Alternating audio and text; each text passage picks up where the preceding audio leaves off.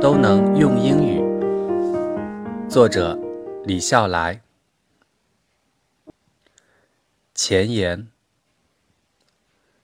有一天，有个人在推特上提问，还请李老师用一百四十个字概括一下怎样才能学好英语。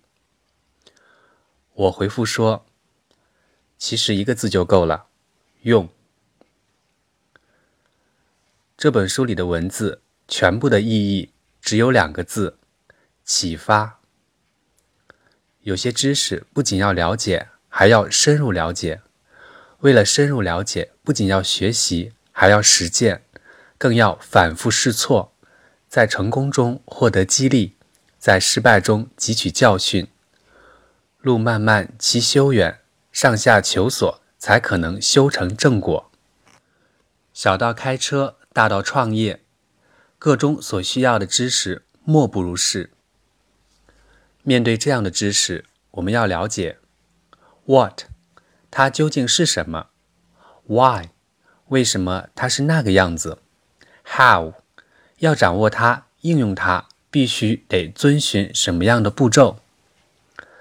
然而，有另外一种知识，往往还是格外重要的知识。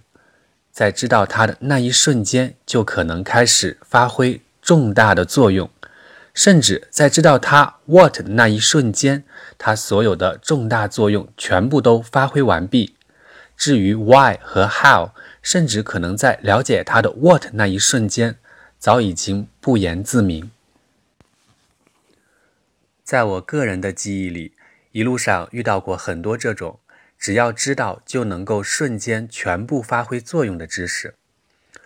学概率统计的时候，遇到独立事件这个概念，就是这类知识的典型例子。在此之前，我很自然地以为，如果连续九次抛硬币都是正面朝上，那么第十次抛出硬币之后，正面朝上的可能性要远远低于背面朝上的可能性。在概率教科书里读到独立事件的那一瞬间，让我意识到之前的想法是多么的可笑。因为抛硬币正反面的几率是永远都相同的，硬币出现正反面在每次抛时都是相互独立，不受之前结果影响的，各占百分之五十。所以，即便我抛一百次、一万次，甚至更多次都是正面朝上。下一次抛正反面的几率也还是如此，各占百分之五十。至此，这个知识的所有作用已经全部发挥完毕。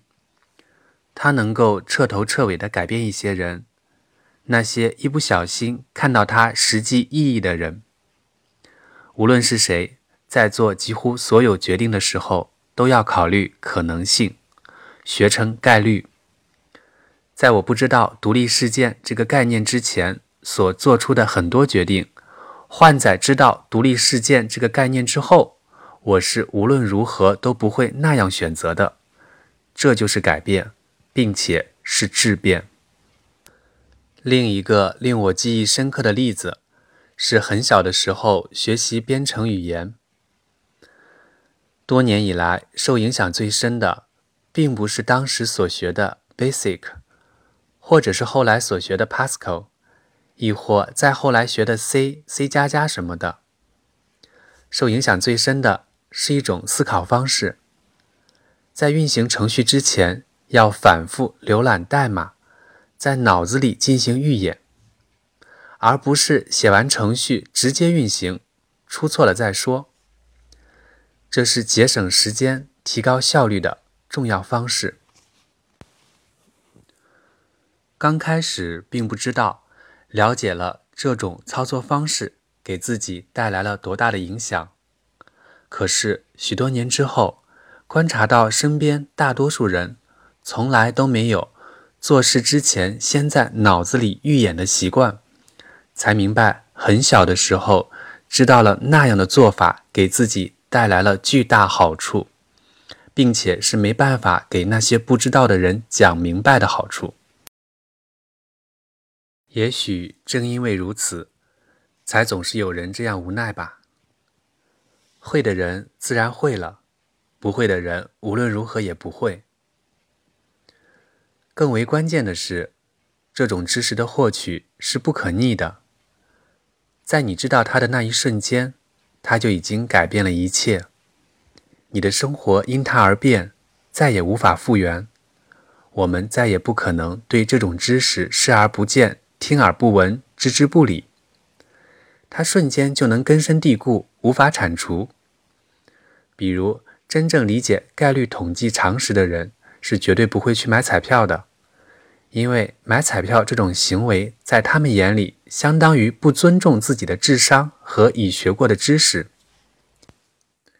可与此同时，彩票是地球上最畅销的商品，可见有多少人一生都未曾有机会。了解那些重要的知识。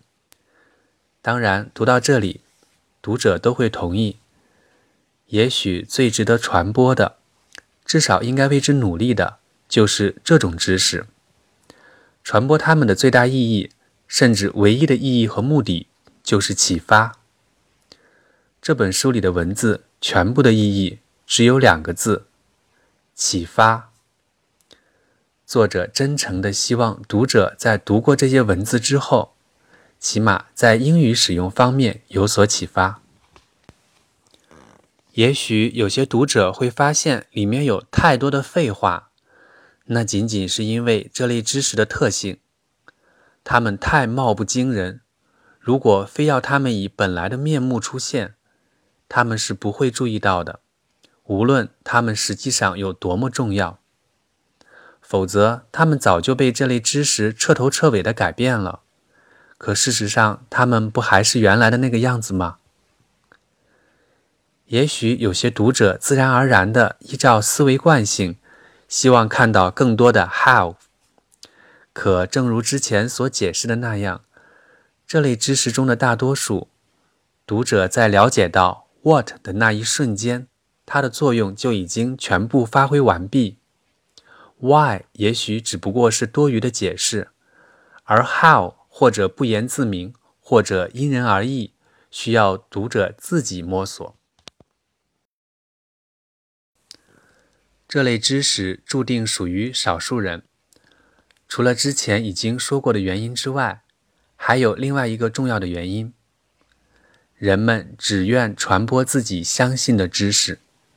哪怕那所谓的知识根本就是错的。重要的不是对错，重要的是感觉。尽管觉得正确和正确相差可能十万八千里，但对大多数人来说根本就是一回事儿。起码他们情愿那就是一回事儿。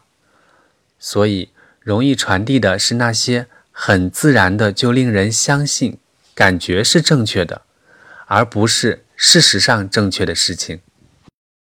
前些年我写把时间当作朋友的时候，多少对它的传播是悲观的，因为我知道那些文字里所传递的绝大多数是这种道理、这类知识，它们的本质决定了其传播的困难程度。所以那时候我觉得，只要有零星那么几个人能够被那些文字所改变，就已经万幸了。互联网时代充满了奇迹，那些文字在网上以每个月几万点击的数量被浏览，而2009年印刷成书出版后，竟然可以在一年之内重印十一次，再次出乎我的意料。哪怕真正接受那些道理的读者比率再低，由于基数巨大，我知道我还是结结实实的改变了很多人的。正是这样的动力，使我甘心耐心地写下这本书里的文字，知道他们无论如何都会再次改变一些人。尽管我自己永远没办法知道最终改变的究竟是哪些人。生活中充满了无奈，然而有些人幸运如我，毕竟能够改变点什么。于是那些无奈，那些不幸。就多少淡了一些。事实上，这本书也是把时间当作朋友的具体延续。把时间当做朋友的主旨很简单：时间不会听从我们的管理，我们最多只能与时间做朋友。与时间做朋友的方法，只不过是用正确的方式做正确的事情。而这本书只不过是把正确的事情聚焦在用英语上而已，而后再看看可能的正确的方式究竟是什么。李笑来，二零一零年春与上海初稿，二零一零年冬于北京修改，二零一五年于北京重新制作网络开放版本。